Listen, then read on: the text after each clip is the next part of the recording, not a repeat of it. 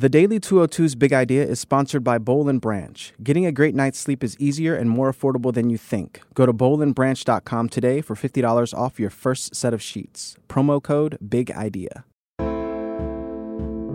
Good morning. I'm James Hohmann from The Washington Post, and this is the Daily 202 for Friday, April 20th. In today's news, Rudy Giuliani joins the president's legal defense team. North Korea concedes that American troops can stay on the peninsula. And abortion battles are heating up ahead of the midterms. But first, the big idea. Jim Comey's memos have been released. The Justice Department sent to Congress redacted versions of the fired FBI director's memos on Thursday night. They detail his interactions with Donald Trump and offer fresh details about the president's efforts to personally influence the investigation into Russian interference in the 2016 election. The contemporaneous memos reveal the extent of Trump's preoccupation with unproven allegations that he consorted with prostitutes while in Moscow in 2013. Trump, according to the memos, repeatedly denied the allegations and prodded Comey to help disprove them. But he also recalled being told directly by Russian President Vladimir Putin that Russia has the most beautiful prostitutes in the world.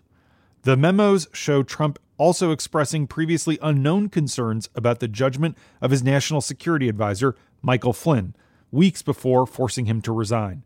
In a January 28, 2017 memo, Comey says Trump castigated Flynn for not promptly scheduling a return phone call of congratulations from a foreign head of state.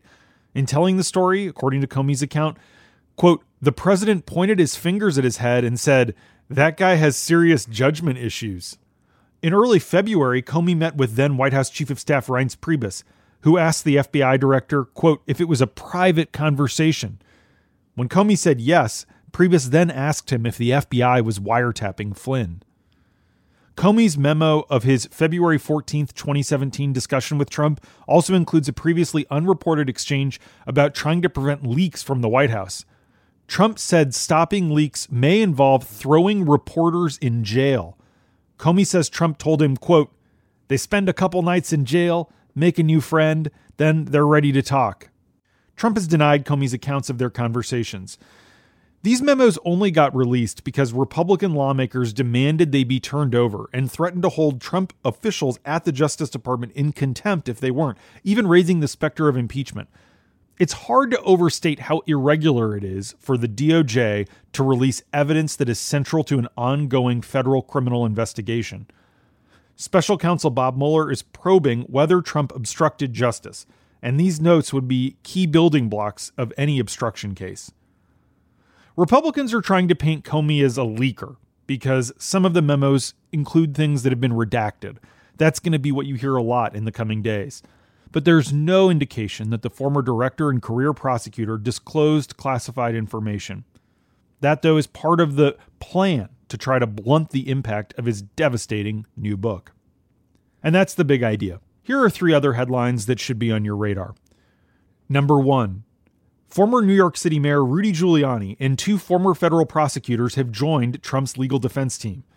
Giuliani is an experienced attorney known for his combative reputation, though he has not practiced for years.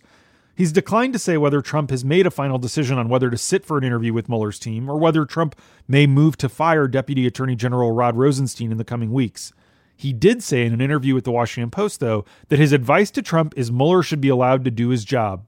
Meanwhile, Trump has been complaining privately to aides this week that Comey, Former FBI Deputy Director Andy McCabe, Hillary Clinton, and several others should be charged with crimes because of reports he's seen on Fox News and heard from other Republican politicians. Now, Trump hasn't taken any formal action, but White House officials are telling us that his persistent grumbling and his desire to indict his political opponents has made some top advisors anxious. Number two, South Korean President Moon Jae-in says Kim Jong-un is no longer demanding that American troops be removed from Seoul as a condition for denuclearization. This is an important moment because North Korea has demanded the withdrawal of all 28,500 American troops for decades, saying their presence justifies the rogue nation's need for nukes. this has always been a non starter for South Korean and American negotiators. The new development eliminates a major obstacle to negotiations with the United States, and it's encouraging the U.S. to proceed with plans to hold a first ever summit with North Korea. Number three, abortion battles are heating up ahead of the midterms. Republican lawmakers in many state capitals are rushing through unusually strict anti abortion laws. In 2017 alone, Trump's first year in the White House, 19 states passed 63 anti abortion laws. 19 states passed 63 anti abortion laws last year. Why so many? GOP state lawmakers are emboldened by Trump, but they're also in a rush to get as many restrictions on the books as they can in case November brings a Democratic wave that kicks them out of power. Mississippi's governor just signed a law that's more restrictive than any abortion law in any other state. It bans abortion entirely after just 15 weeks. Iowa's state senate is trying to go even further and stop all abortions after six weeks. 20 Ohio state legislators have signed onto a bill that would outlaw all abortions, even if the woman's life is in danger. For years, many anti abortion groups have argued that laws should penalize the doctor, not the woman. But the Ohio bill would mean that any woman who terminates a pregnancy would be punished criminally.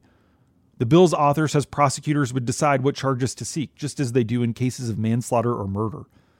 Now, federal courts have already very quickly blocked many of these anti abortion laws, including Mississippi's, because they very clearly go beyond what's allowed under Roe v. Wade. But the laws have another purpose. They're setting up legal challenges and test cases to Roe at a time when Trump could get to appoint the justice who helps overturn it. If Anthony Kennedy retires before Trump leaves office, and there's speculation it could happen as soon as this June, Roe may very well get overturned. And at the very least, reproductive rights will get significantly rolled back.